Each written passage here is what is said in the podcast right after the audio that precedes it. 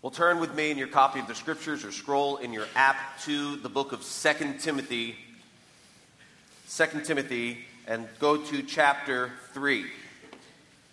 2 Timothy chapter 3. We're going to read through the entirety of the chapter. Uh, so if you're physically able, would you please stand in honor of the reading of God's holy word and follow along quietly while I read aloud 2 Timothy chapter 3, start to finish, beginning in verse 1. This is what the Word of God says. But understand this that in the last days there will come times of difficulty. For people will be lovers of self, lovers of money, proud, arrogant, abusive, disobedient to their parents, ungrateful, unholy, heartless, unappeasable, slanderous, without self control, brutal, not loving good treacherous, reckless, swollen with conceit, lovers of pleasure rather than lovers of God, having the appearance of godliness but denying its power. Avoid such people. For among them are those who creep into households and capture weak women burdened with sins and led astray by various passions, always learning and never able to arrive at a knowledge of the truth. Just as Jannes and Jambres opposed Moses, so these men also oppose the truth. Men corrupted in mind and disqualified regarding the faith. But they will not get very far, for their folly will be plain to all, as was that of those two men. You, however, have followed my teaching, my conduct, my aim in life, my faith, my patience, my love my steadfastness, my persecutions and sufferings that happened to me at Antioch, at Iconium, and at Lystra, which persecutions I endured, yet from them all the Lord rescued me. Indeed, all who desire to live a godly life in Christ Jesus will be persecuted, while evil people and impostors will go on from bad to worse, deceiving and being deceived. But as for you, continue in what you have learned and have firmly believed, knowing from whom you learned it, and how from childhood you have been acquainted with the sacred writings, which are able to make you wise for salvation through faith in Christ Jesus. All scripture is breathed out by God and profitable for teaching, for reproof, for correction, and for training in righteousness, that the man of God may be complete, equipped for every good work. The word of the Lord. Please be seated.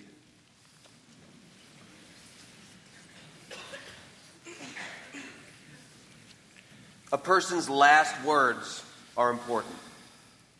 If you've ever been around someone as they are transitioning from this life to the next, as they are very, very close to dying, literally on death's door, you know in that room there is a focus. Uh, a, a, everybody's riveted on what this person is saying because you know they will not be with you much longer. And the words that have always mattered to you, perhaps because they're a loved one or a trusted friend or coworker, or however you know this person, they just seem to matter a bit more now because you know not their days are numbered, but perhaps their minutes are numbered. Similarly, we look at 2 Timothy and we hear the Apostle Paul writing to Timothy very close to dying, very close to leaving this life and going into eternity with his Lord and Savior Jesus Christ. And so, reading 1 Timothy versus 2 Timothy, you can hear a, a different tone. There's a sense of finality. There's a, a very real awareness in, Timothy, in Paul's voice as he writes to Timothy, knowing this is it. This is what I want you to know. This is my last shot, my last chance at writing to you, Timothy. Pay attention. And so 2 Timothy 3, starting out, if you look at how the chapter's divided, maybe in your Bible it's divided into these subject headings as well. But the first nine verses are basically a warning to Timothy. Hey, this is what's going to happen in these last days. You're going to see these things happen that he lists from verses 2 all the way down through verse 5 of the many things that are going to accompany the last days and what people are going to be like. And now, what I just want you to do is just read through that list just quietly on your own. And when you come across something that you have either seen in your own life or just in the culture and in the world in which we live, do me a favor, just raise your hand. Read through that list, and when you see something, you're like, yep, I see that. Just raise your hand. Right? It doesn't take very long as you read through that list, right? For people who will be lovers of self, you'll be like, and done. well, we are naturally concerned for ourselves. Sometimes it might be an arrogant love for self. I think I'm kind of a big deal. Or sometimes it's just, I am more concerned about me than anyone else. Lovers of self, lovers of money, proud, arrogant, abusive, disobedient to parents, ungrateful. You can read down that list and say, yeah, it's kind of an understatement what Paul says in verse 1, right? There will come times of difficulty. These are difficult times. So, the things that he is telling the Apostle Timothy to look out for, make sure you understand that these things are going to happen. We see them in our life, in our world, in our day and age as well. And what he's really tying this into is not just be careful, there's going to be difficult people, but his concern is that false teaching is going to come in and infect and defect the very people of God there at Ephesus that both Paul and Timothy cared for. And he knows it's not going to last, right? He says that in verse 9, but they will not get very far. Their folly will be plain to all, as were those of those two men, those two men referring to back to Jannes and Jambres that he mentions earlier. But he's saying, look out for false teaching. But when you think about false teaching, when you think about false teachers, really they can all be somehow summed up into this one statement that people are substituting their ideas for God's truth their ideas of how the world works, their ideas of what truth really is, their epistemology. There's your $1.25 word for the day. The, the study of or the science of truth. It's their definition, it's what makes sense to them. They're substituting their ideas for God's truth. And let's not just say they are. Who among us hasn't substituted our ideas for God's truth before? Who among us hasn't said, I know God's word says, but this is different? And we shouldn't ever say that, but we tend to give ourselves maybe a pass. Yeah, I know I've given this advice to somebody else, but I feel like even though I'm in a similar situation, it's different. I know God's word says what it says, but this is a unique situation. This is different. And we tend to substitute our ideas for God's truth.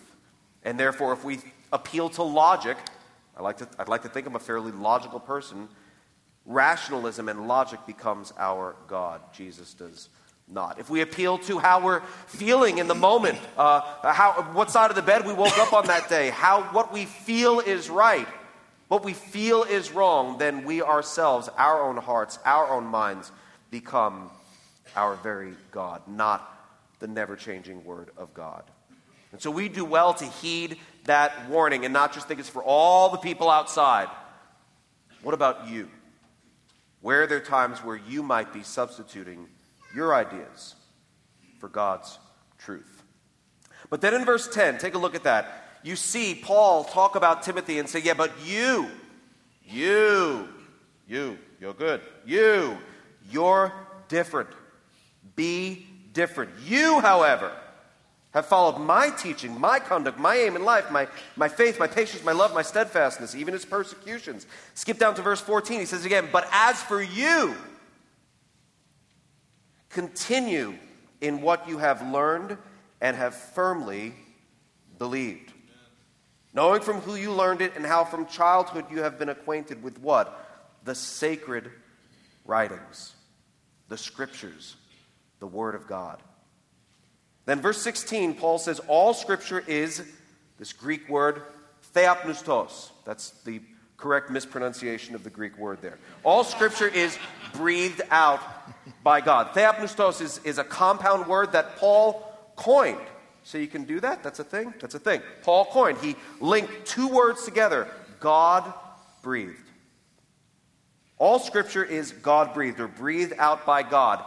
So the Lord Himself inspired the Apostle Paul to pen these words in such a way that we would see our Bibles, not just as a sterile book, not even just as a good book, not even just as our favorite book, but as words that literally were breathed out by God. Just like when you put your hand in front of your mouth as you speak, you feel the breath come out. These words were breathed out by God. Amen. And then he says, was profitable for teaching, this is what is right, for reproof, showing what is wrong, for correction, not just saying, you're right, you're wrong, but you could say, this is what is wrong, and here's how we can come around to that which is right.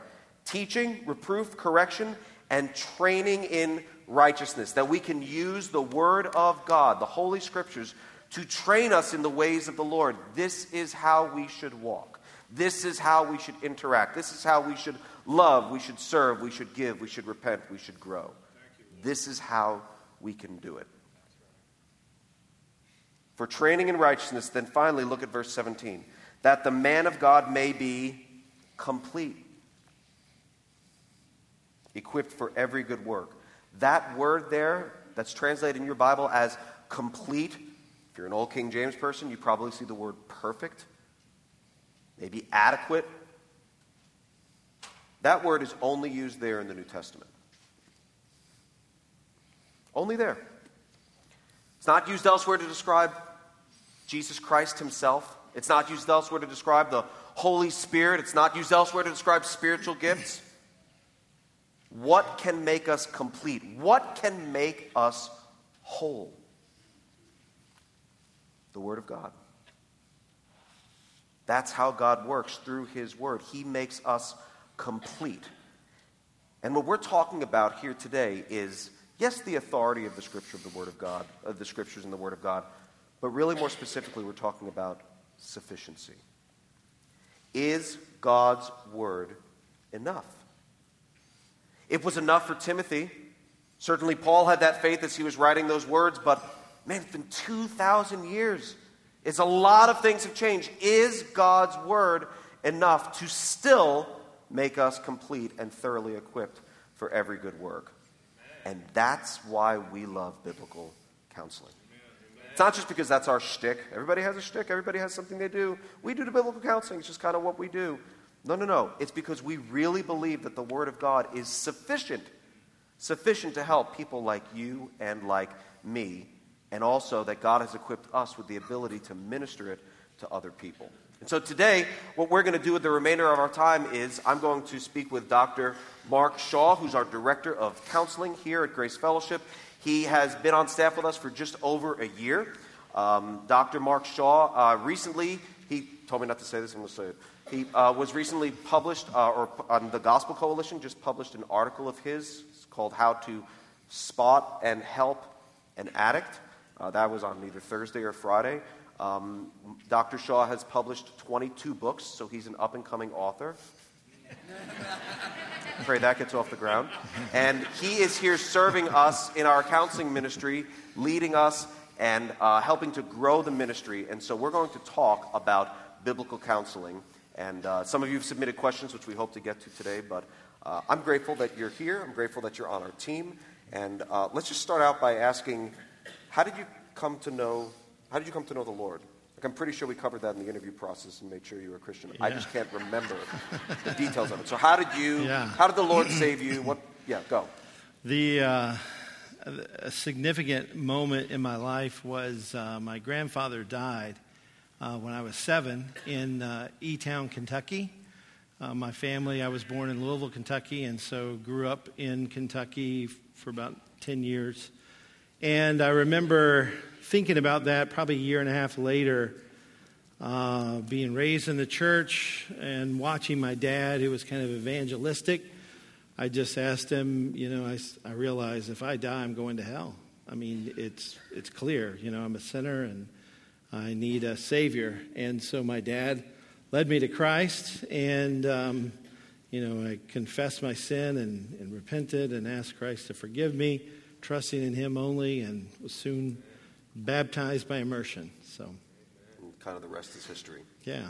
And then, how did you get involved with uh, biblical counseling? Is this something you had always set out to do to be involved in biblical counseling, or is it something that came about through other means? How did you get involved? You know, my dad gave me a book by Dr. James Dobson, and I remember reading it and thinking, I want to be a counselor. But our church at the time didn't have counseling, so I thought, well, you have to get, you know, a secular degree. So I went, got a psychological degree and a master's in, in sports psychology, actually, um, and ed psych and pursued counseling that direction, worked in addiction rehab places, and then um, a man by the name of Ken Libby, who's now with the Lord. He challenged me one day. He said, What kind of counselor are you? And I said, Well, I'm a Christian and I counsel, so I guess I'm a Christian counselor. And he said, Have you ever heard of Jay Edward Adams? And I had not. And he rummaged through his trunk like Yoda, if you've ever seen Star Wars. I'll never forget. He's going through his trunk and he pulls out a book and he says, I want you to read this. And it was by Jay Adams.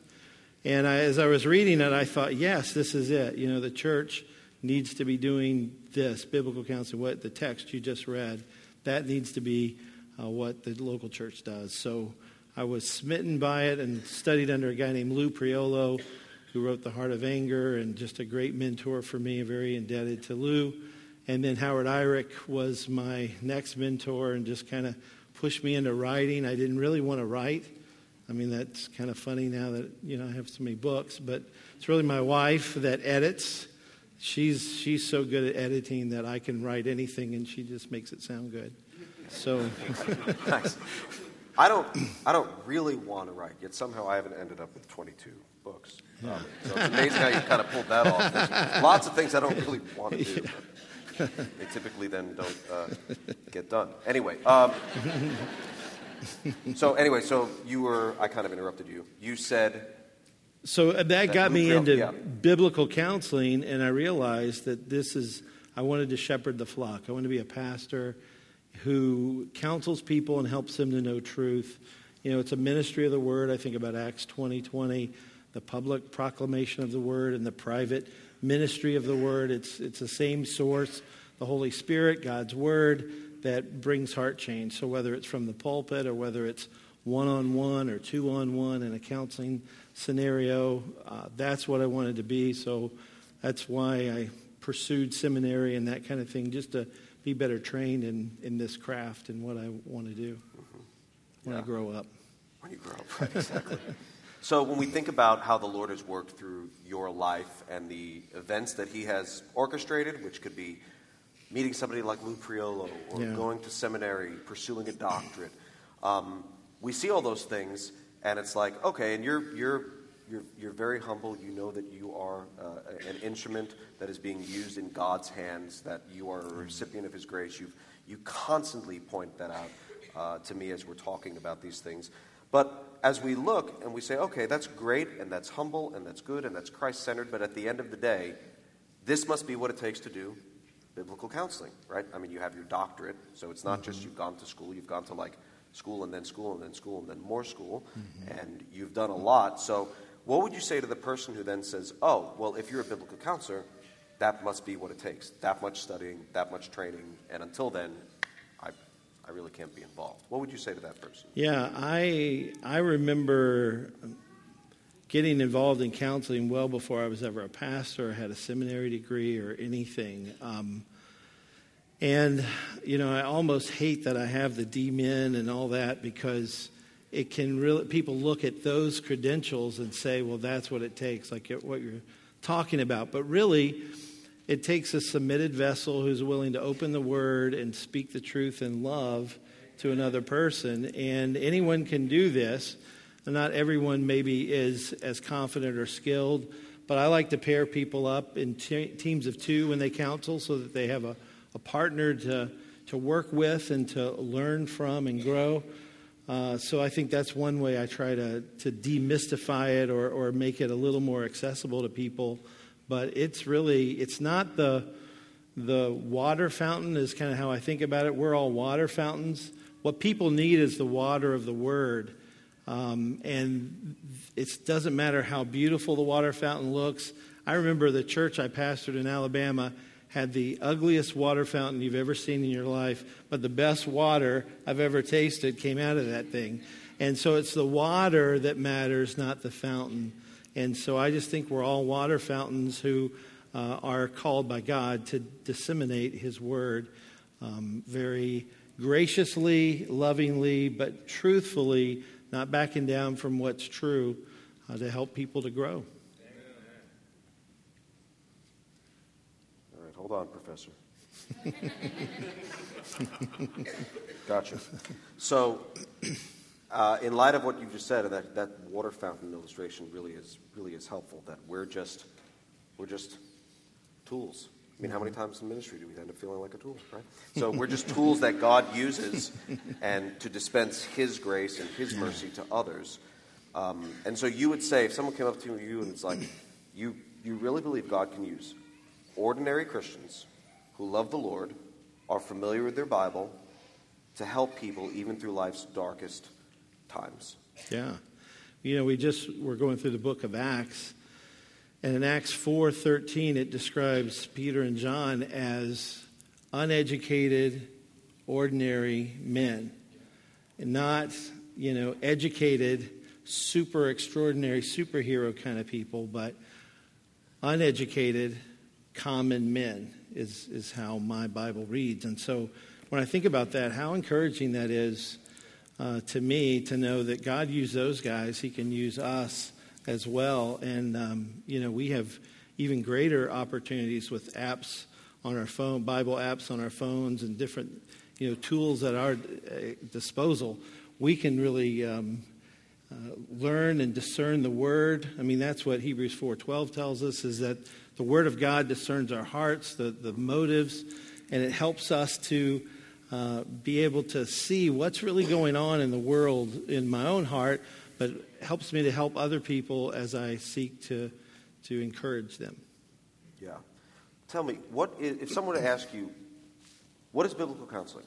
Like, do you have a, do you have like an elevator speech or something? Like, what's your, your, your basic answers? Like, when someone says, what even is that? What is biblical counseling? Is that just people who like their Bibles who counsel? Is it the same as Christian counseling? What, how would you answer that question? Yeah, I, 1 Thessalonians 2 8 is the verse I think about, which says, Having so fond an affection for you, we were well pleased to impart to you not only the gospel of God, but also our own lives, because you had become very dear to us.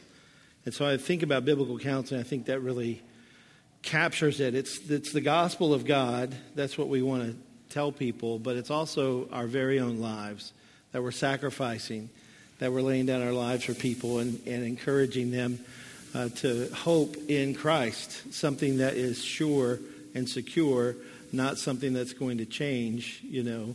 Um, but Jesus Christ is the same yesterday, today, and forever. Amen. So is this is is biblical counseling just another? It's kind of like biblical counseling, Christian counseling, potato, potato.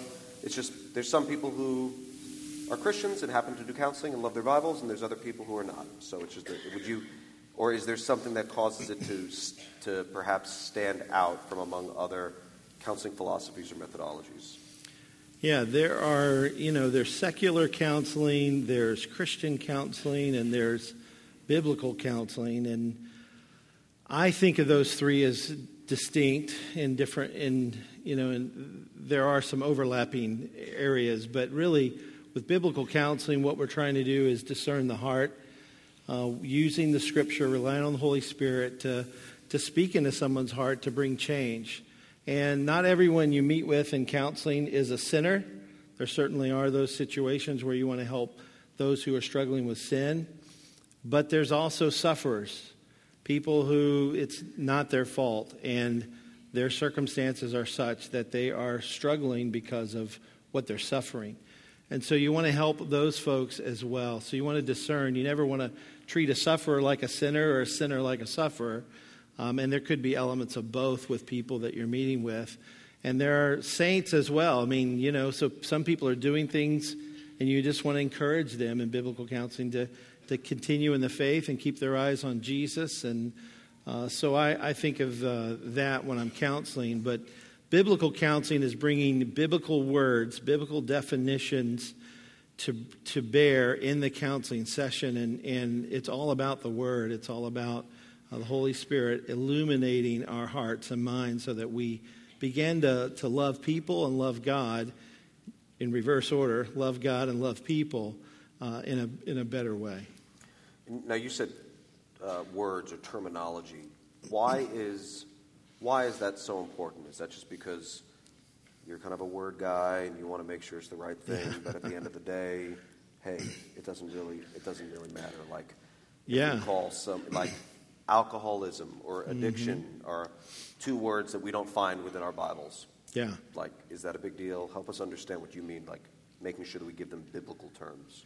Yeah, words matter. They're, they're signposts, they, they point people in a direction. So if I use alcoholism, for example, as I'm counseling somebody and say, you're an alcoholic, you have alcoholism, uh, and this is, then that diagnosis of the problem using that terminology is going to point them in a direction. And I would even say this it'll point them in a direction that is anti Christ, anti gospel. It does violence to the gospel message. Because instead, what I want to say is, uh, you have made choices to be a drunkard and to live in drunkenness. And the Bible's clear about that. Not just don't do, don't drink, but it says don't drink because it'll utterly destroy your life. I mean, God doesn't want you to have a destroyed life. So if you'll own this, I've got a, if you'll diagnose the problem and own it as sin, then I've got a solution. I've got an answer in Jesus Christ who forgives you of sin. I mean, they'll never stand before the judgment of, of God and, and face Mark Shaw. So it really doesn't matter what they think about me, but they need to know the truth from God because that's who they're going to face on Judgment Day. And I want them to know that the diagnosis of the problem needs to be biblical and that it points them, it, it preaches the gospel to their heart so that they can repent and change and grow and not have an utterly destroyed life like Ephesians 5:18 says. You know, do not be drunk with wine for that is debauchery. That word debauchery is not a word we've used in a sentence. Has anybody used debauchery in a sentence in the last, you know, week, um, month, year? It's not, but the word debauchery means utterly ruined life. And, and that's the path of an alcoholic. If we tell them it's alcoholism and they have this disease, um, then they're never going to own. I mean, you don't have to repent for a disease, but you do have to repent for choices in your heart, your heart desires, that you want alcohol more than you want anything else, mm-hmm. God or other people or, you know, whatever. So it is hard. It's not real popular. Not everybody likes to hear that. The rich young ruler walked away from Jesus when he was compassionate um, and speaking to his heart. Uh, so we are just trying to, to share the same truth in the love of the Holy Spirit and let God do the work to bring change for his glory and for their betterment. I think something else that comes to mind as you were just talking about that is it just seems if we mislabel, we'll say, people as these things, or people have mislabeled themselves as things. This is an this is the core issue here is identity, right? So mm-hmm. they're going to identify themselves. I am. Use the example of alcoholism. I am an alcoholic. That's just the way I am. Like there's no, I can't, I can't change. It's just who I am. It's, it's, it's in my genes. It's been in my family. It's, and there's no real hope because it's just, it's just who I am at my core. But in reality, you would say, no, this is actually something different. The Bible calls this drunkenness. This is not an identifier. This is a describer of, of, of, of behavior. But it's not who you are. It doesn't, or at least doesn't have to be who you are because of who you are in Christ. Is that, yeah. is that identi- am I on the right track there with identity? Yeah, I think identity is so uh, foundational to what we do in biblical counseling that people have their identities in all these temporal things rather than in the unchanging character and person and work of Christ.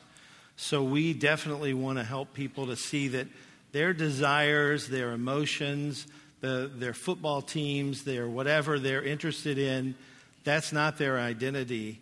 Um, that is something that they struggle with or deal with, but they don't have to label themselves with psychological labels, with even biblical labels of an angry man or this or that.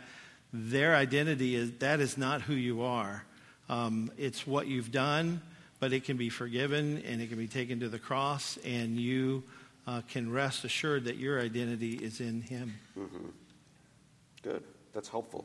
I want to like switch gears a little bit. As you know, we've uh, we had a social media campaign running for I don't know three or four days this week, collecting questions from different people on biblical counseling. So I want to go and uh, address some of them. One of them was. How is biblical counseling different from other mental health professions? Do they intersect? Do they parallel? Are they opposed to each other? How would you say, yeah, I mean, that's just what it is. How is biblical counseling different from other mental health yeah. professions. I mean, I'm not here to condemn other mental health professions or people in that. I mean, I have very good friends who serve and work in those ministries. Um, you know, man always looks at the, the outward appearance, but God looks at the heart. And so I have people that are serving. Even after the, the service, two people came up after the last service and talk to me about they're in that profession as Christians. And it's really a struggle. It's really hard. So I appreciate being here. I'm very excited to be here and to be just not have to worry about all of that kind of stuff um, that they have to worry about. But biblical counseling is all about uh, diagnosing the heart and giving people solutions. What a lot of people don't understand, and this may sound strong, but um, I've got books and things you can read. Um, mental illness, the field of mental illness, the DSM 5 is kind of the, some call it the Bible of psychiatry, although it's, you know, it's just really their, their, um, their basic text, if you will. The DSM 5 mental illness, there's no definition that really can diagnose the problem. And so, if our hope is in that entity, that field to bring clarity and truth, if you can't diagnose the problem, how can you prescribe the solution? You really can't. And so, we know what the problem is. We know people are, are, are sufferers, they're sinners, um, but we can help them with biblical truth that helps them to, to grow and change in a way that's radical. And uh, I mean, I think many of us are sitting in here today as radically changed people with radically changed lives because of the work, the grace of, of Christ in our hearts and in our lives. And so our confidence can't be in those fields and those areas. Are there some intersecting points? Yes. There's descriptive psychology, which can be very helpful, it's just describing behavior no problem there. Prescriptive psychology is where I, I have more of an issue because when you prescribe how a person should change and you tell them to do uh, unbiblical things that, that contradict the Word of God, then that's where I have an issue. So it's, it's only when what they're telling people to do contradicts the Word of God and, and pushes people, points them away from Christ, away from the gospel, that's when I get kind of amped up about it. Gotcha. Good. Thank I do get amped up. You, what's that? I do get amped up. You strike me as an, yeah. as an amped up guy. um, speaking of amped up, so this next question, uh, this next question actually comes from uh, someone at the Fort Thomas campus. So it, you'll you'll notice a depth. Uh, like a, um, you know, there'll, there'll be a difference, and then we'll get back to the other ones that are super average. But uh, I'm glad you're sitting. So this question was, uh, how does biblical counseling respond to addiction? So hmm. I uh, read recently, uh, I forget if it's Charleston or Huntington, West Virginia, is the overdose capital of the nation. Mm. That's just down the road from us. Certainly, yeah. our region, our area is not immune to this at all. You see all the lawn signs of Northern Kentucky hates heroin. Yeah. Uh, I know people who have overdosed, uh, even in our own church, uh, or related to people in our own church. That devastates the family. Of course, it's death, it's suffering, it's hard. Um, how does biblical counseling respond to? I think, I think I, I can call it an epidemic. This epidemic mm-hmm. of addiction that we're seeing. Yeah, I'm I'm excited. I mean, Friday night I'm going to teach at our CDT on this biblical insights into addiction and the spoiler is, you know, Proverbs 23, verses 29 through 35 will be the text. But there are so many things that God's word helps us to see in the heart of man. And it's interesting when I watch documentaries about Huntington or different areas of the, of the country or even the world, um, people say what's in the scripture, and they don't even know that they're saying it. And as I'm watching, I'm just, I'm just in awe of God's word and how true it is and how it diagnoses and knows the heart. And so with addiction counseling, I mean, um, people think of it purely as a physical problem uh, more than as a, a spiritual problem. But it's interesting, even in the secular world, secular people think that addiction is a spiritual problem um, they, they will say that. Not everybody, but 93% of them will say it's a spiritual problem, but that any God will do. So you can find any God, and, and any God will help you. Well, it's not working. We had 70,000 overdose drug deaths last year alone. In one year, that's more deaths than in the 10 years, almost 10 years of the Vietnam War. So one year of deaths, and, and it's only increasing. And so there, it is an epidemic, and I'd love for our church to be uh, an answer to that, to be able to say, hey, take your, your addicted loved one, bring them here to our church, and we'll help them. And not everybody's willing. Some people, you know, biblical counseling doesn't always work with everybody, but you got to be willing, uh, you, you, know, and willing to do the hard work in any program you do. But our program is different in that we point people to Christ. Mm-hmm. There's only one true God. There's only one true higher power, and not any higher power. They're not all equal. Mm-hmm. Well, they're all equal with themselves, but they're not all equal to Christ. And, and that's helpful and that's exciting. But it sounds a little bit like, I'll just put it this way, like take this Bible verse and call me in the morning, right? Mm. So this person who's had this had this long pattern of addictive behavior yeah. in their life. I'm not saying Christ can't change that. Mm-hmm. I'm not saying the Bible can't help.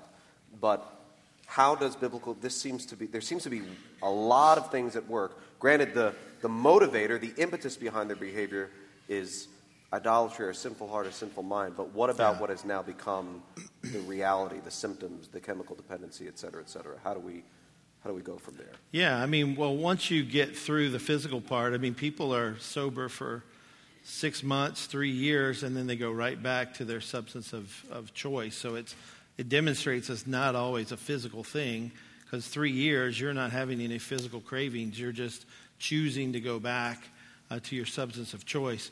But I think that's where discipleship comes in and community groups and that kind of thing, which is what I'd really like to see here. We're starting tomorrow night from 6 to 9 p.m., what I call C3 Conversations, Coffee, and Counseling. And it's just open area where people sign in uh, and meet, sit down with different people in our rooms. We have as many as 12 to 15 uh, volunteer counselors in there and they can come in and sit down and in the cafe upstairs here at Florence. They'll uh, go to a different part of the cafe, sit down with someone, and have a conversation, have coffee, and it might turn into counseling. Usually does, um, but that's what we're doing on Monday nights from six to nine, just as an entry point for anybody who's struggling or, or needs help.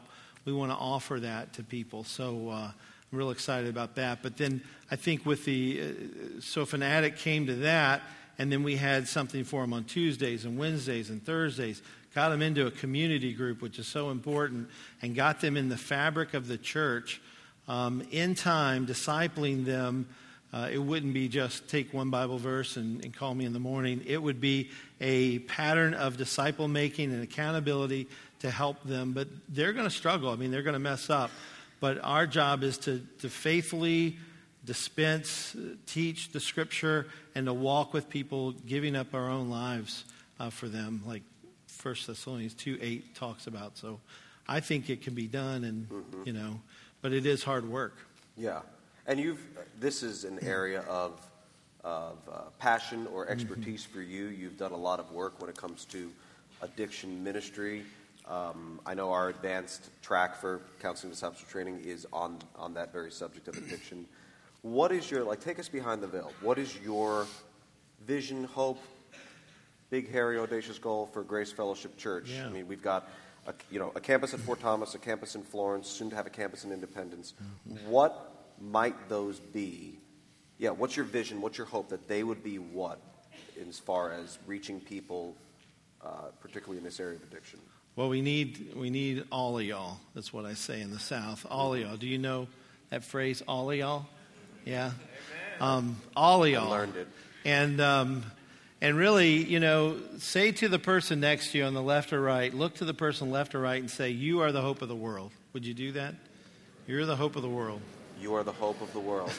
You're the hope of the world. Amen. I mean, it's kind of sad to think about. They said more than you're the hope of the world. It doesn't yeah. take that long yeah, to say, to say you're now the hope of the world. Talking about lunch. Yeah, yeah. they're just yapping. But the, uh, you know, you think about it. But we really are. The people in this room are the hope of the world, and it's going to take everybody, every you know follower of Christ, to, to help this epidemic of addiction. That's just one thing. But uh, even just the hurting souls that are out there uh, in, in every area of mental illness and mental health.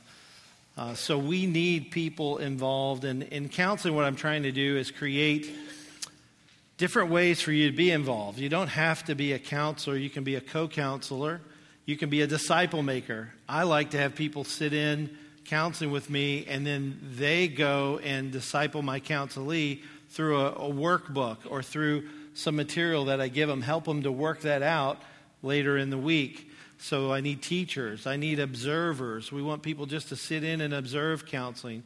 And of course, we want members of the church, people who are committed to community group um, and committed to the church. And, and foundations, the CDT this weekend is a great way to get training um, for biblical counseling, but we want to interview you and help you and uh, help you to read certain books and, and just equip the body to do the work of ministry. So uh, that's what gets me excited is thinking about at all three of these campuses having a place to send people uh, for help and, and hope is um, is just it's just wonderful. But it's going to take greater people than Mark Shaw. I can't counsel all of Kentucky and Cincinnati. Right. Yeah. Or Grace Fellowship. It's true. So, along those lines, what are the qualities or qualifications needed to be a biblical counselor? Yeah. Well, I talked about membership and being in a community group, uh, going to CDT. I mean, those are some of the things that we have um, that we would like people to do just to get started. Um, but I, you know, in Scripture, you don't read that people have to have a seminary degree to do biblical counseling. I mean, it's just real people helping people with real problems using your Bible, as Pastor Brad talks about. So that's what we're trying to do is equip the, the all the saints for the work of ministry. Now you got to be a saint, you got to be born again, um, but you can do biblical counseling. A lot more people can do it in here than probably realize that they can do it, and they're doing it on the phone. They're doing it through social media. They're doing it at their kitchen table or wherever. Uh, they're doing biblical counseling. And if somebody is hearing you talk about this and maybe their heart is being stirred, but just at the end of the day, they're still scared, uh, and it's not, it's, it's not just buried in fear of I can't do it, but it's like, what if I break the broken? Like, there's here's someone who's mm-hmm. already suffering, already in need of help. What if I say the wrong thing and then they kind of back away. What would you say to the person who they want to get involved, but they just they don't want to mess up and they're just kind of scared? What would you say to that person? Yeah, I think that's a good, healthy fear uh, to be careful about what you say and how you say it. I mean, I want winsome people. I want people that are loving and, and compassionate. Um, but a lot of people that come in for counseling, uh, if we're talking about addictions and that kind of thing, they're so low that they need an encouraging voice. They need a truthful voice. They need somebody to come in and help them and, and to be gripped by the gospel.